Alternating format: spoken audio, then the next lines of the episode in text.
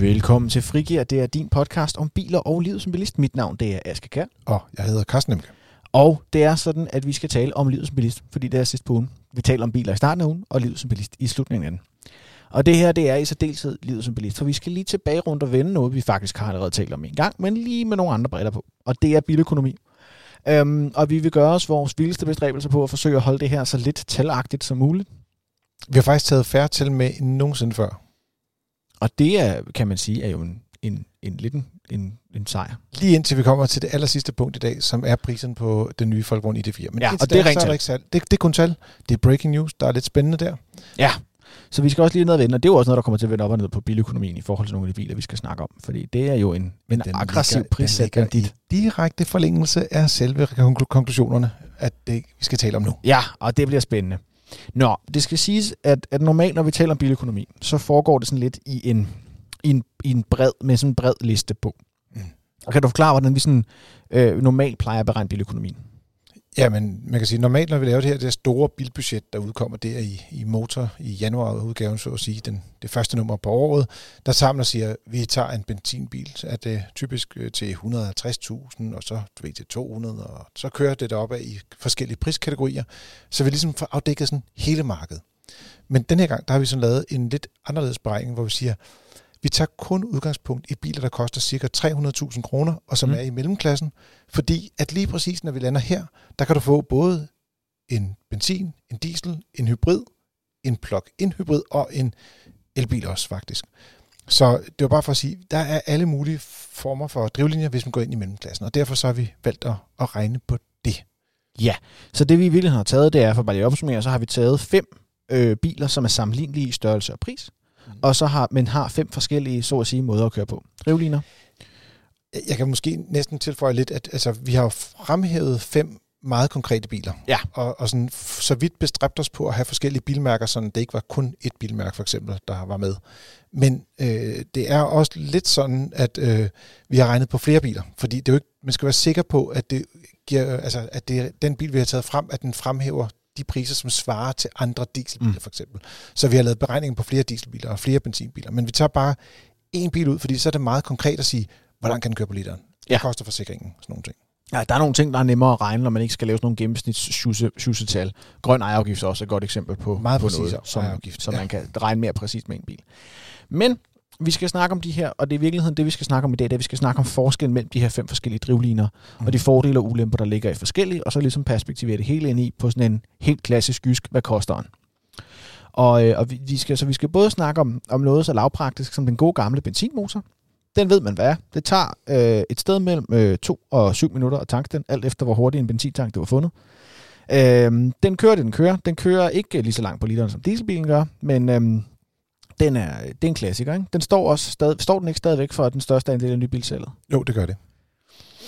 Øh, så skal vi snakke om dieselbilen. Den, øh, det er jo den så, ligesom til de længere ture. Ja, og så en, også en biltype, der er sådan lidt på vej tilbage, både Ja. på brugbilsmarkedet, men også især på nybilsmarkedet, hvor der er, de er blevet mindre eftertragtet, og der kan man så se nogle andre mere elektriske øh, motortyper, som vinder frem. Ja, lige præcis. Øh, men det er sådan den klassiske langtursbil, der kører på diesel. Det er, hvis du skal trække meget. Øh, det er, hvis du skal køre langt på literen, og hvis du er opmærksom på driftsøkonomien, og du bruger meget drivmiddel. Mm. Øh, så skal vi snakke om det, man kalder, nogen kalder det konventionel hybrid, eller øh, almindelig hybrid, eller der er også en årgang Stop. over nogen. Ja, man skal ikke sige det sidste, fordi det er, det er forbudt at sige længere. Okay, det er forbudt det, nu. Det er forbudt nu. Så hvis du er i tvivl om, hvad det er, så, og du gerne vil vide det, så kan vi godt skrive en mail til dig. Så skriv du ind til podcast så skal vi nok forklare, hvad det forbudte ord er. Men det ord må man ikke sige mere. Nej, men det er den type hybridbil, som du ikke kan lade op fra et stik, men som udelukkende hiver strøm ud af sådan noget regenerativ bremsning og motoren. Præcis. den, øh, den har jo haft, den har haft sin, sin storhedstid, var meget populær i en periode, og er nu lidt på vej tilbage, og har også fået et gevaldigt hak over tuden i de nye bilafgifter, der er kommet. Ja, og man kan også sige, at øh, den var ligesom på vej frem og populær, før det var, de næste to typer motorer ligesom reelt rigtig kom på markedet. Jamen, du teaser. Jeg teaser lidt. Du teaser lidt. Jeg lægger den op til dig. Jamen, det, jamen, det er, jamen, det er det, der er, jeg er altid glad for en god sav. Men det næste, det er plug-in hybriden, vi også skal tale om. Det Yes. er jo en hybridbil, hvor du har både en elektrisk drivline og en forbrændingsdrivline, hvis man kan kalde det det. De findes både i benzin- og dieselversioner. Dieselversionerne er nok primært fra Mercedes, hvis jeg husker rigtigt. PT, yes. PT, men det kan ændre sig, man ved ikke noget. Øh, de kan lades op fra et stik, øh, fra en hjemlader, og det skal du faktisk også gøre, hvis du skal have noget som helst ud af dem. Øh, enkelte af dem kan også hurtigt lades, men det er vist ret sjældent. Ja, Jeg har set mest dem, to. der har meget store batterier. Det, Ja. ja. det er ikke så mange, der kan det. Det giver heller ikke så meget mening, vil jeg sige. Nej, men det er sådan the best of both worlds bilen. Og til sidst så har du den the full Monty, og det er elbilen, der ligger i den, i den anden ende, så langt væk fra som muligt. Den kører kun på strøm, den kan løbe tør for strøm, og hvis den gør det, så kommer du ikke længere. Øh, I hvert fald ikke før, at du bliver hentet af FDM Vejhjælp. Ja, og Og så, det, det, så kører du så videre på ladet af en, øh, en, en ladvogn. Ja, nogle gange kører du videre på ladet, men der er også vejhjælpsbiler, blandt andet fra os, der har sådan en, en lille batteriboks med, hvor de lige kan hælde nok strøm på bilen til, at du kan komme hen til den nærmeste lader. Og det har jeg faktisk prøvet. Og det har du faktisk prøvet, Carsten. Det tager lidt tid, men det lykkes. Og det var, fordi Carsten skulle prøve at køre en elbil tør, og så kom der nogen ud med sådan en batteri og fyldte det op. Og det vender vi tilbage til om 3-4 uger, tror jeg, cirka. Ja, Så kommer Ja, der. den, den kommer vi til at høre mere om senere. Men sidst vi lavede den her beregning, det var i 2018, mm. og der var elbiler billigst. Øh, og der er mange, der sådan har spurgt efter, øh, om tallene stadigvæk ser sådan ud. Og hvad er der sket? Jamen i realiteten så øh, er konklusionen lidt det samme, fordi at øh, elbilerne er stadigvæk det billigste, men de er faktisk blevet en lille bit smule billigere, end det var sidst vi regnede ud på det.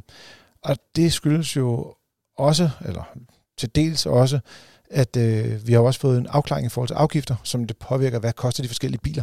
Mm. Det, det har jo så gjort benzin- og dieselbiler lidt dyrere, hybridbiler, som du sagde, lidt dyrere i indkøb, og dermed så rykker det hele en lille bit smule på regnskabet. Især fordi, at øh, langt hovedparten af de årlige skal man sige, samlede omkostninger på et år, øh, skal man sige, det, det læner sig op af værditab og øh, skal man sige, rentebyrde, eller skal man sige, de kapitalomkostninger, man har med at købe bilen. Ja, eller på det her tidspunkt måske mere mangel på samme i forhold til renten, den er ret Ja. lav. Lige præcis.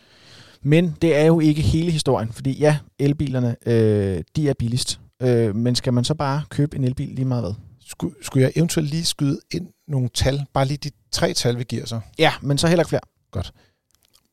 Benzinbilen er den dyreste. Den koster det, der hedder 3 kroner og 47 øre per kilometer. Ja. Elbilen er billigst 2 kroner og 89 øre per kilometer. Det betyder, og vil jeg godt lige runde tal, ikke? Jo. at du kan spare 1000 kroner om måneden ved at købe en elbil, frem for at købe en benzinbil. Det var sådan set bare konklusionen. Ja. Og så hele spektret af de fem biltyper ligger inden for en, en 1000 kroner om måneden. Og det er jo alligevel også noget. Altså, det er jo 12.000 om året. Ja, Det er 60.000 på, på, på fem år. Så Jeg kan, jeg kan godt bruge 12.000 om året på noget. Jeg kan godt komme på noget at bruge det på. Også mig. Øhm, men, men fordi der er en, en gammel, der er et gammelt udtryk, der siger, at det er ikke alt, der kan tælles, der tæller, og det er ikke alt, der tæller, der kan tælles. Øh, og det er jo lidt en omstændig måde at sige det på, men hvis økonomien, der, er jo- det er jo ikke hele historien med økonomien, er en anden måde at sige det, Det på. er det nemlig ikke.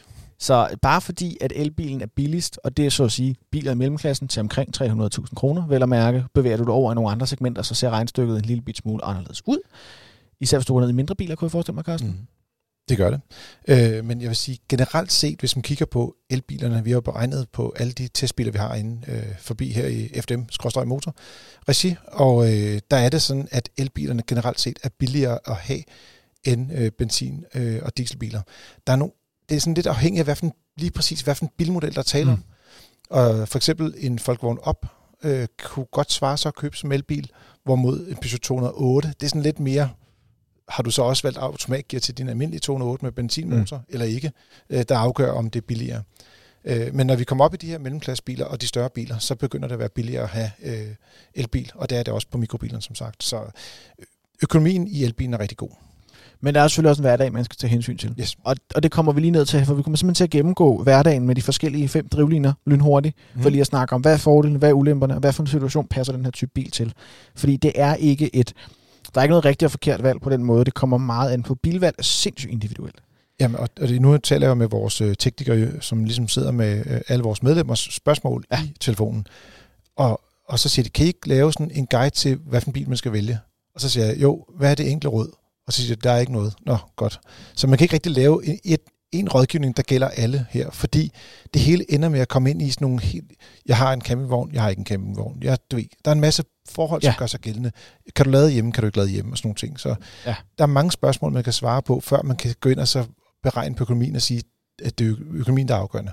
Man kan bare sige, det er ikke økonomien, der skal bremse dig for at skifte over i en mere elektrisk retning. Nej. Enten mod en hybridbil, en plug-in hybrid, eller i den sidste øh, en, en elbil. Ja, det, det, bedste, det bedste valg, man måske kan lave, det er, hvis vi laver et meget, meget langt flowchart, så kunne man måske få en, en anbefaling ud i den anden ende. Men selv der kunne der være ting, der påvirkede, hvordan det ender med at være for dig. Og nu starter vi med nogle af dem fra elbilen, som jo skulle være den billigste, men hvor der er faktisk også er nogle begrænsninger. Ja, og Carsten, øh, hvis du vil starte fra toppen, hvordan ser hverdagen med en elbil ud? Hvad skal man være opmærksom på? Hvad er den god til, og måske mere vigtigt, hvad er den dårlig til? Ja, jeg vil lige starte med det, aller, øh, det, det, det bedste først. Altså, Ja. øh, er lav. Øh, grunden til, at den overhovedet er billig, det er lav vedligeholdelsesudgift. Øh, den bil, vi regnede på, det var en øh, Volkswagen ID3. Øh, den har faktisk fem års servicekontrakt inkluderet i prisen, men de andre elbiler ja. Ja. er også billige at servicere. Og så har de lavt værditab, øh, og de har også lav ejerafgift. Øh, men du skal jo have en lader for at kunne bruge sådan en bil. Og selvom man godt kan lade på gaden, og nogen gør det, så er det optimalt jo, at man har en lader øh, der, hvor man bor. Ja. 90% lader jo hjemme af elbilisterne. Men hvad er der nogle ting, der er mindre fede ved den? Hvad for nogle ting, som kan, vil man komme til at savne måske, hvis man havde en elbil? Jamen, der er jo en, en rigtig mange af elbilerne, som slet ikke øh, skal man sige, kan få anhængertræk. Der skal man op i det lidt dyre elbiler, før der ligesom dukker noget op. Mm. Og jeg vil også sige, det er, det, det er nok det, som der virkelig øh, trækker ned. Og så, som He, altid... he, he. Ja, ved, onkel jokes, ikke? Øh, hvad er det? øhm, Nå, men øh, rækkevidden er nok den største udfordring, især de små biler. Du kan jo huske, det har vi talt om mange gange, det er Ja. ja. række, rækkevidde biler. Så, men de, de mindre batterier, øh, de giver en meget begrænset rækkevidde, især på motorvej, og især, især her nu om vinteren har vi jo så lagt mærke til det. Ja, er vi jo begyndt, vi er jo begyndt, det er nu blevet efterhånden været så koldt. Når du hører det her, så er det øh, den 11. februar 2021, eller fremad. Det kan også være efter det, men lige her pt, som vi står og kigger ud af vinduet, Det er koldt. Der er det for det første sygt koldt, og for det andet så hørte jeg i morges, at Limfjorden er ved at fryse til, og isbryderskibene rent faktisk skal ud. Jeg havde både øh, lange underbukser på, mine almindelige jeans og mine skibukser på, der gik tur med hunden i morges. Sådan. Jeg gad ikke at fryse mere. Om du, er også, du er også en utilitær mand. Det kan jeg godt lide. Ja. Det, er, det er noget med, der sker, når man kommer op i jorden, og så bliver man ikke så forfængelig, Carsten. Det, det, I gamle dage skulle man faktisk også gøre det samme, øh, når man skulle køre en tur i en elbil, fordi at varmeapparaterne var så dårlige. Men de er faktisk blevet rigtig gode nu, og de varmepumper, der er i elbilerne, dem kan man faktisk øh, bruge hele året. Øh, så øh, det, det vil sige, det er et af de steder, hvor de faktisk er blevet bedre. Øh, man skal nok også lige være lidt opmærksom på sådan noget med ladehastighed på bilerne, hvor hurtigt kan det lade. Det er jo interessant, hvis du skal forlænge din rækkevidde, øh, når du er ude at køre. Lidt kan man også sige derhjemme, der er stadig nogle elbiler, som kun kan lade på det, man kalder en fase. Det er meget langsomt. Ja. Øh, men, men det er efterhånden ved at være historie. De fleste kan lade med tre faser i dag. Ja, og så den sidste ting, der måske også er værd at nævne, det er modelprogrammet. Altså i forhold til, hvor mange forskellige elbiler, du kan vælge imellem. Der er udvalget ikke lige så stort, som det er med nogle af de andre drivliner. I hvert fald slet ikke, hvis du lægger dem sammen, så at sige. Øh, og især en ting er måske manglende fra model, og det er, at øh, du kan ikke købe nogen stationcar, der kører på el i pt. Nej, og det er der nok en del hundeejere og øh, hvad skal man sige, børnefamilier, som er, er lidt ked af. Ja. Men SUV'er er der mange af, så Ja. kan man gå den retning. De har bare lidt mindre bagagerum. Vi har også, øh, vi tager øh, simpelthen øh, alle fem igennem her, og vi skal nok lige øh, love at løbe lidt hurtigere, så du også skal komme tilbage til din hverdag.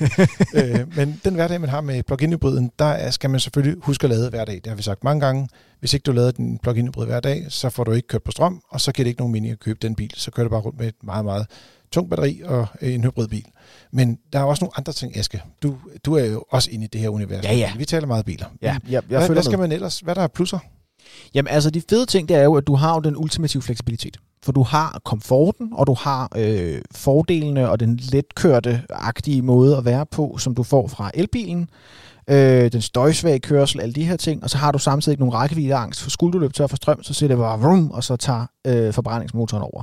Du har også adgang til nogle flere kræfter. Øh, du kan typisk trække markant mere, end, end elbiler kan. Øh, de biler, der findes, hvor der er både plug-in hybrider og elbilversioner, der er plug-in hybriden, den kan typisk trække mere, og der er flere valgmuligheder, der kan trække. Kører du på strøm, jamen så er det jo lige så billigt som at køre på strøm for elbilen. Der er jo sådan set ikke en stor forskel der. Strøm er strøm. Øhm, og så findes der stationcars. Den har en lille smule højere forbrug, fordi den er lidt mindre effektiv. Men jeg vil sige, generelt set er det, det er billigere end at køre på benzin. Ja. Det er det vigtigste. Ja, det er det. Og hvis du især med nogle af de større luksusbiler, mange SUV'erne også, der vil du opleve, at plug-in hybrid-versionen faktisk er billigere end den sådan ren fossildrevne, eller i hvert fald i forhold til udstyr og sådan noget, er meget konkurrencedygtigt prissat. Og det er fordi afgifterne de får en hjælpende hånd, øh, når du kommer under de her magiske 50 gram CO2 per kørte kilometer. Også fordi, at når du skal bestille ekstraudstyr, så er du også nede på en lavere afgiftssats, og dermed kan du også købe ekstraudstyr billigere og sådan noget. En lille minus ved den, vil jeg lige sige, det er, øh, den er ret dyr i vedligeholdelse. Øh, så det vil sige, at du skal både vedligeholde den her, der er to drivlinjer vedligeholdt, så det koster lidt ekstra. Ja. Og så øh, er den selvfølgelig, øh, ligesom den er lige så billig som elbilen, når du indkøber strøm, jamen, så er den jo også lige så dyr som dieselbilen og benzinbilen, når du skal indkøbe flydende brændstof, eller fossilt brændstof, eller hvad du vil kalde det, i den anden ende. Så der er også noget overvej der, og det er derfor, det er så vigtigt, at du kan lade den hver dag, fordi ellers så giver det simpelthen ikke nogen mening, sådan rent, hverken miljømæssigt, men for den sags skyld heller ikke økonomisk. Den næste biltype, det er hybridbilen, og den har jo den fordel, at du bare kan tanke den med benzin og eller diesel, hvis det er sådan en variant. Dem er der ikke så mange af. Øh, det er typisk øh, koreanske og japanske bilmærker, men der er også lige Renault har kommet på banen med deres øh, hybridmodel. Ja. Øh, og flere øh, bilmærker. Skal ikke holde nogen ude herfra. Øh, Ford har også en Mondeo for eksempel. Øh, men den kører lidt længere på literen end i byen og ude på landevejen, men ikke så godt på motorvejen. Nej. Og, øh, og så er der, øh, altså, der, er jo, der er jo ikke så mange modeller, der gør det mere. Der er en håndfuld. Der er også en Honda Jazz for eksempel, øh, mm. i samme kategori, for bare lige at nævne en, en anden bil. Øh, så der er jo nogle modeller derude, men det er jo klart, det er jo ikke lige så omsaggribende, som det har været. Øh, og det er vigtigt at sige her, at der er en skælen imellem sådan en hybridbil, og så det, man kalder en mildhybridbil som jo ellers er lidt det samme. Der er en eller anden duft af elektrisk, øh, men i bilerne, at det markant mindre, end det er her. Ja, altså mildhybriden, den kan principielt øh, starte benzin- eller dieselmotoren hurtigere. Den kan hjælpe lidt til under acceleration. Nogle gange kan de vedligeholde hastigheden i bilerne. Det er meget sjældent. Øh, så, så det er ikke rigtig en hybridbil, men du kan se flere biler, der har det her skilt, hvor der står hybrid bagpå, og så går man og kigger på det og finder ud af, at det er slet ikke en hybridbil. Sådan nogle som Suzuki for eksempel. Nå, for eksempel Suzuki. Øh, ja. Og så øh, jeres hybrid var jo lovet at skulle stige 50.000 kroner. Det var Toyota meget ude at fortælle om. Og så da vi kom hen her til slutningen af januar, så var den stedet 15.000 med den nye afgift. Og så tænkte man, hvad med de sidste 35? Det må de så fundet et eller andet sted. Ja, dem har de skruet på, på metalprisen i, og så kan man yes. måske, det kan godt være, at vi kommer til at se, der kommer til at være nogle serviceaftaler eller et eller andet, der bliver dyrere i den anden ende. øh, det kan ikke udelukkes. Jeg skal på med at grine her. Men ja. Nej, men jamen, det kan ikke udelukkes, og det er jo det der, man, man, det, man justerer også på priserne. Afgifterne eksisterer jo ikke i et vakuum, så, så mærkerne reagerer jo også. Men det er jo klart, de her klassiske hybrider, de har fået et ordentligt nyk over tuden i de nye afgifter. At det har gjort nas på dem. Ja, det har de. Øh, og sådan en anden ting, jeg går, det er en god gammel traver, Karsten. Dieselbilen. Den yes. ved man, hvad er. Og det er jo en traver, for den skal være sådan en, der bare er ude og trave på de lange ture. Øh, lige præcis. Det er en langtursbil, og øh, man kan sige, lige her, der synes jeg, at det vigtigste med diesel, de, de er jo nemlig billige i energi eller brændstof. Ja. Øh, de er lidt dyre i ejerafgift for eksempel, og måske kommer værditabet også til at være lidt højere. Det ser ud som om, at det vender, det er lidt det der med, at der er ikke så mange, der køber dem som nye, eller som brugte, gør så også, at de risikerer at få et lidt højere værditab mm. end de andre øh, drivlinjer på den lange bane. Men man skal jo have et specielt kørselsmønster, som passer til en dieselbil, ellers så skal man simpelthen holde sig fra dem. Og ja. det vil sige, at når man kører til hverdag, så skal man køre mindst 30 minutter, hvor man kører ved motorvejsfart, altså i fart på motorvejen. Ikke bare på motorvejen i kø, men man skal simpelthen køre ja. afsted med 110 km i timen, så at motoren bliver ordentligt varm. Øh, ellers så har partikelfilter, ikke er, øh, hvad er det, ventiler, etc. i bilen, øh, de, de får det simpelthen dårligt. Ja, de, øh, for de skal, de skal futtes af, så at sige, en gang imellem, og så skal raset brændes ud ja. af dem. Det er den fordel med den motor i en dieselmotor, det er, at det er en, faktisk en rigtig stærk motor forbundet af, og det vil sige, hvis man for eksempel skal trække campingvogne, heste, trailer, et, altså den type ja. ting, så er det faktisk en rigtig fed motor at køre med. Ja, den, den har noget, den har nogle kræfter, og den har nogle, nogle uh, newtonmeter, den kan, den kan flytte med. Men det er også klart, altså nu for eksempel, jeg kan sige, jeg kører en halv time på arbejde nogle gange øh, på motorvej, men det er med en gennemsnitstid på 32 km i timen, fordi jeg kører på den Sandersbundne Motorring 3 lige uden for København. Der er stille. Så der kommer man jo ikke op på en hastighed, hvor du får brændt noget som helst af, andet end måske din tålmodighed. Hvilken motor kunne man så vælge til sådan en tur, som du havde? Det kunne for eksempel Jamen, være en... Det kunne være en benzinbil, for eksempel, ja. som jo faktisk er sådan en, jeg kører i selv. Jeg ved godt, det lyder som sådan en elfantast, men øh, jeg har faktisk en helt almindelig benzinbil, for jeg bor i lejlighed. Men, øh, men Carsten, hvordan, hvordan er hverdagen egentlig med en benzinbil? Jamen, det er jo sådan nok det mest velkendte. Og, øh, man tør næsten ikke sige noget af frygt for, at alle lytterne de ringer ind og siger, du glemte det der, du glemte det der, du glemte det der. Det korte svar er vel, som man plejer. Som man plejer. Den er let at tanke. Du kan få alle typer karosserier. Du kan trække meget på flere biler. Altså anhængertrækket fungerer godt. Du kan også bruge den til kort tur. Altså, hvis man kun kører helt kort tur, så er elbilen faktisk bedre. Men den klarer det bedre end dieselbilen, ikke? Så, øh, og så er den bare dyrest at have fordi at den er dyrere i brændstof end de andre øh, skal man sige, motortyper, der findes, og, øh, og så var de tab lidt højere også. Hvad med sådan noget som, og det er øh, lidt ledende spørgsmål, men jeg kan jo huske, at der i hvert fald førhen har været sådan en, en generel ting, man sagde om, at dieselbiler var dyrere i vedligehold end benzinbiler. Er det stadigvæk tilfældet? Det er lidt afhængigt af, hvad for en bilmærke det er. Mm. Men typisk er der ikke det store forskel. Altså, det, det, er, det er ikke ligesom, du siger, forskel mellem en benzinbil og en elbil, for eksempel. Nej. Så der, der kan være lidt forskel, men det springer lidt fra bilmodel til bilmodel, eller bilmærke til bilmærke. Ja, og det her, det er jo sådan en, en, en, det er en grov oversigt. Du kan gå ind på linket, der ligger nede i episodebeskrivelsen, så kan du læse noget mere om. Du kan også se specifikt, hvad for nogle biler vi har regnet med, og du kan se en afsindig mængde tal, hvis du virkelig meget har lyst til det. Ja, nu har vi faktisk også sagt 300.000 og sådan nogle ting undervejs, men i realiteten var der jo sådan tre tal, man skulle forholde sig til. Ikke? Det var det her med, at den dyreste bil, hvis man måler over en femårig periode og 100.000 km, altså 20.000 km om året, Mm. det er en benzinbil, hvor det koster 3 kroner og 47 øre. Mm. Elbilen koster 2 kroner og 89, og det vil sige, at du sparer 1000 kroner om måneden i rundtal ved at vælge elektrisk. Men apropos at vælge elektrisk, Karsten, så skal vi jo lige øh, have smidt en bombe på øh, bilmarkedet i Danmark. Jeg ved ikke, om vi... Om vi Ja, det er ikke om, lige os, der gør det, men no, nogen har, Nogen har gjort det. Vi rapporterer blot fra frontlinjerne, hvor Ja. bomberne falder. Og det er fordi, at øh, ID3, Folkevogns ID3, øh, kom for en gang sidste år, og jeg har lige så stille fået luft under vingerne, og jeg er i hvert fald begyndt at se flere og flere af dem køre rundt. Men nu er Storebror kommet på banen knap og nap. Vi ved i hvert fald, hvor meget ID4, som lige er gangen større, og som har mulighed for træk, og nogle andre ting, der gør det mm. rigtig spændende herhjemme. Jamen, vi ved, hvor meget den koster nu. Og Karsten, hvad koster den? Jamen, de har simpelthen lavet en uh, intropris, der hedder 320.000 kroner for, øh, for den billigste model, der hedder City. Og det er så en udgave, der kun har 148 hestekræfter, og så har den et lidt mindre batteri, end det, man har set på de her intromodeller, der hedder Mm. First. Hvis man følger lidt med i den, så har de lavet sådan to intromodeller først, hvor de lavede nogle priser. Men derudover, så kan man sige, at dem, der valgte den her First, de har faktisk fået en, øh, en rigtig fed bil, øh, fordi de, det viser sig, at priserne har sådan lagt sig sådan nogenlunde op af de her First Editions, der kom. Øh, dog med lidt mindre udstyr. Og den variant, som jeg tror, der nok vil være mest run på, det bliver øh, rigtig, nu bliver det rigtig hyggeligt det her, ikke? En, der Mm. hedder Family. Uh. Uh, den kommer til at koste 415.000 kroner. Og det er jo selvfølgelig en chat mere end de her øh, øh, ID3'er, vi har kigget på, men det er jo så også en bil, hvor der er, du kan få et anhængertræk på til kun 7.000 kroner, og hvor der er, du har en rækkevidde, der officielt er på 500 km, men reelt på motorvejen nok må anses at ligge omkring 400 km. Det, det er stadig meget fint. Mm. Altså, så en ganske almindelig øh, bil, og jeg tror også, at der er rigtig mange, der, når de begynder at lave den her beregning, ligesom vi gjorde med elbilerne i vores lille undersøgelse i mellemklassen, vil kunne se, at den her bil den vil faktisk være rigtig billig at eje. Og det er fordi, at den også, ligesom sin lillebror ID3, har noget serviceaftale inkluderet i prisen. Ja, du får fem års øh, service med i prisen, og øh, man skal også tænke på, at vi sidder og taler lidt omkring, øh, hvad koster det, at store biler bruger meget strøm og energi og alt muligt andet. Men i vores beregning tager vi udgangspunkt i, at man har en abonnementsordning. Så det er næsten ligegyldigt, hvor, hvor, hvor meget strøm bilen bruger. Det koster det samme per, Mm. per kørt kilometer, så at sige. Der er i hvert fald en makspris, fordi man siger, at hvis du når til det punkt, hvor at abonnementet er det mest rentable for dig at køre på, så bliver det i hvert fald aldrig nogensinde dyrere. Det er det. Fordi, men der kan godt være situationer, hvor det er billigere, hvis du kører mindre.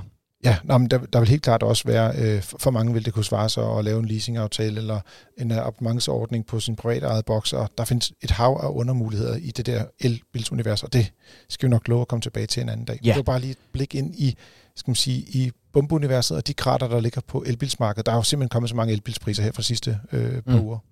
Og jeg kommer også til at lægge lidt øh, godt om ID4 ned i episodebeskrivelsen dernede, som du kan læse på. Yes. Øh, bare lige en sidste pointe øh, omkring ID4-priserne, som jeg synes er sjov. Normalt så har vi været vant til, at elbiler, der har været relativt få udstyrsvarianter, og der har været relativt lidt med ekstra udstyr og sådan noget, der er 11 forskellige ID4, har jeg talt mig frem til. Ja, men det er også fordi, at du kan ikke købe så meget ekstra udstyr, så du vælger den udstyrsvariant, du gerne vil Mm. have. På den måde lægger den sig rigtig meget op af ID3'en, og de holder stadig fast i de her first editions til at starte med. Så det, det er lidt af forklaring på det. Men øh, nu øh, ved du forhåbentlig lidt mere om, øh, hvad for nogle biler, der kan, hvad for nogle ting, hvad for nogle fordele og ulemper der er, og hvordan det alt sammen peger ind i både den hverdag, du skal have, men selvfølgelig også den økonomi, du skal få til at hænge sammen. Måske med en ID4, der koster mellem 330.000 og 445-agtigt, godt og vel. Yes. Men øh, ellers vil jeg bare sige, at du lytter til Frikær. Det er dit frikvarter med biler og livet som bilist. Du må meget gerne anbefale os til dine venner, smid nogle stjerner eller en anmeldelse af vores vej i din podcast. eller andet app-ish. Podcatcher. Podcatcher. Det Ja, vil jeg hedde, Du er også altid velkommen til at sende en mail til podcast hvis du har ris, ros, spørgsmål, kommentar, hvad som helst i hele verden. Og ellers så vil jeg bare gerne sige tak, fordi du lyttede med. Og god tur derude.